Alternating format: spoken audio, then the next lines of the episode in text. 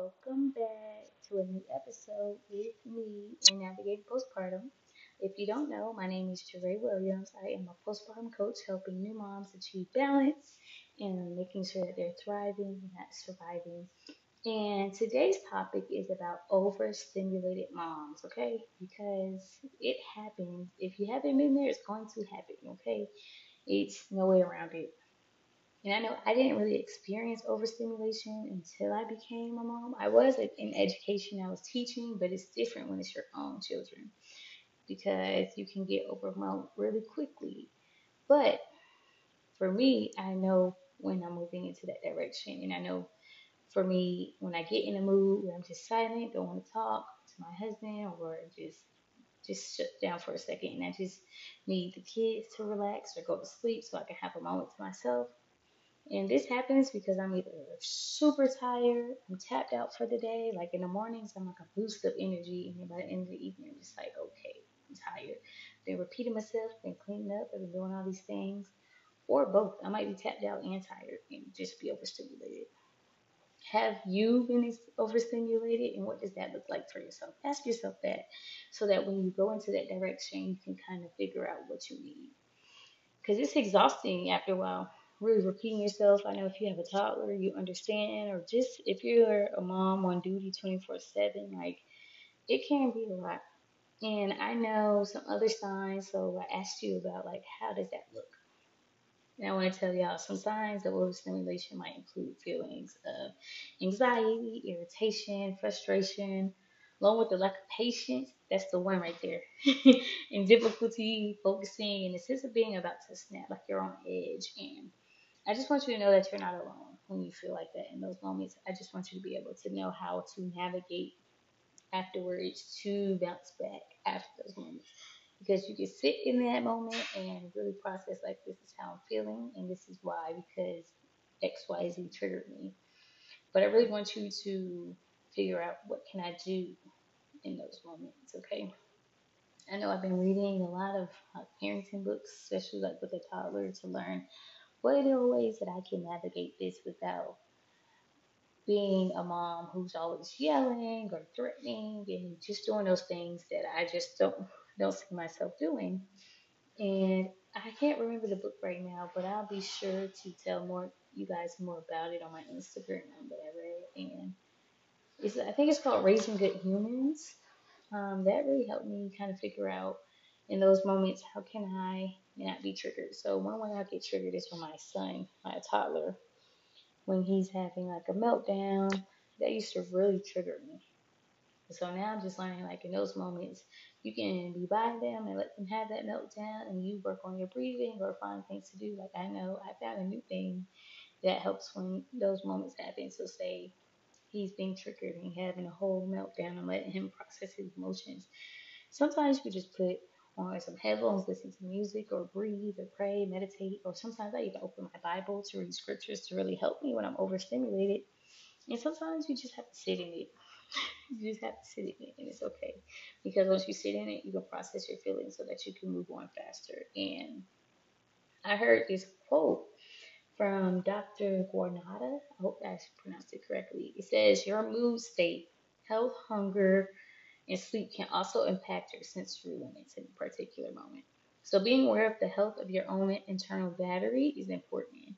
So, you have to make sure that you're recharging yourself every day. And that's why you have to wake up and making sure that you're pouring into yourself first, not last. First, so when your feet hit the floor or before it hits the floor, what are you doing for yourself?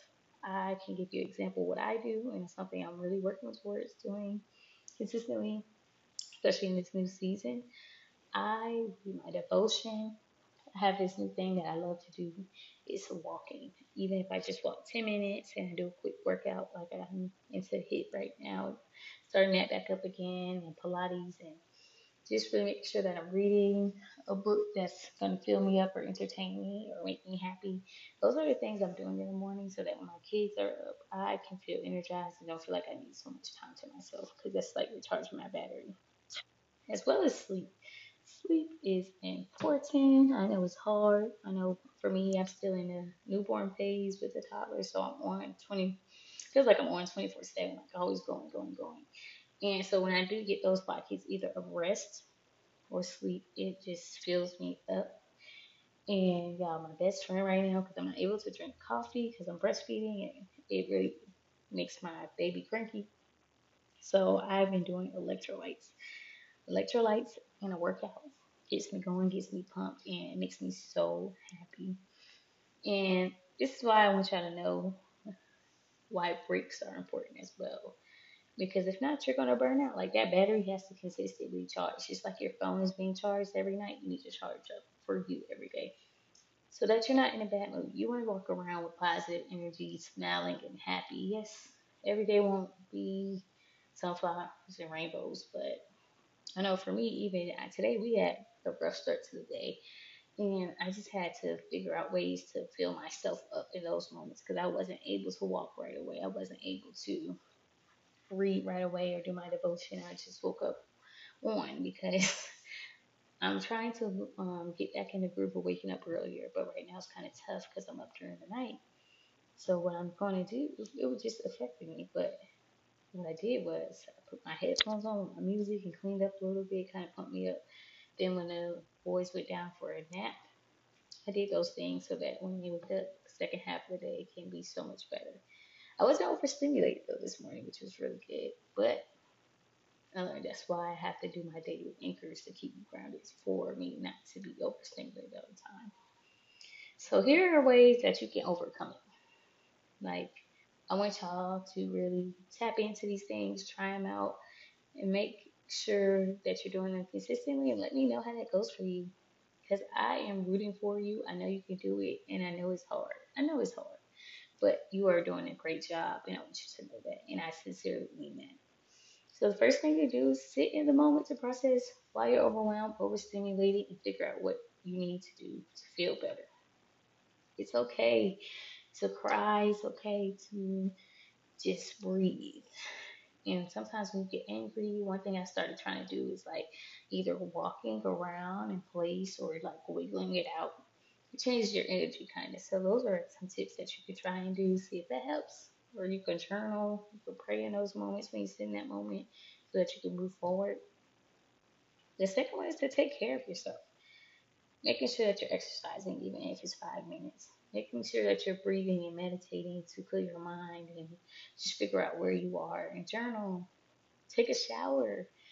I don't know what it is. It's something about taking a shower. It makes you feel clean and it makes you happier. Doing a 15 minute clean up. I know that's one of my things. That's how I take care of my mental health. is making sure that I have a clean home. I don't know if that's the same thing for you, but find what works for you to take care of you. Any self care related that will fill you up. So yes, you get your hair done, your nails done. Those are self care, but those are external. But I'm talking about the internal self care that you can work on. And the third thing I want you to remember, and that I keep telling myself because having two under two is tough. It has beautiful moments, but it's tough. And what I always have to tell myself, and my husband tells me, and we tell each other, is that it's all temporary, despite how you feel in that moment, and in the season it's going to pass. They won't. Every day they're getting older. So remember that when you're frustrated and know that it's okay to be overstimulated. But I want you to make sure that you work towards being equal. All right, let me know your thoughts.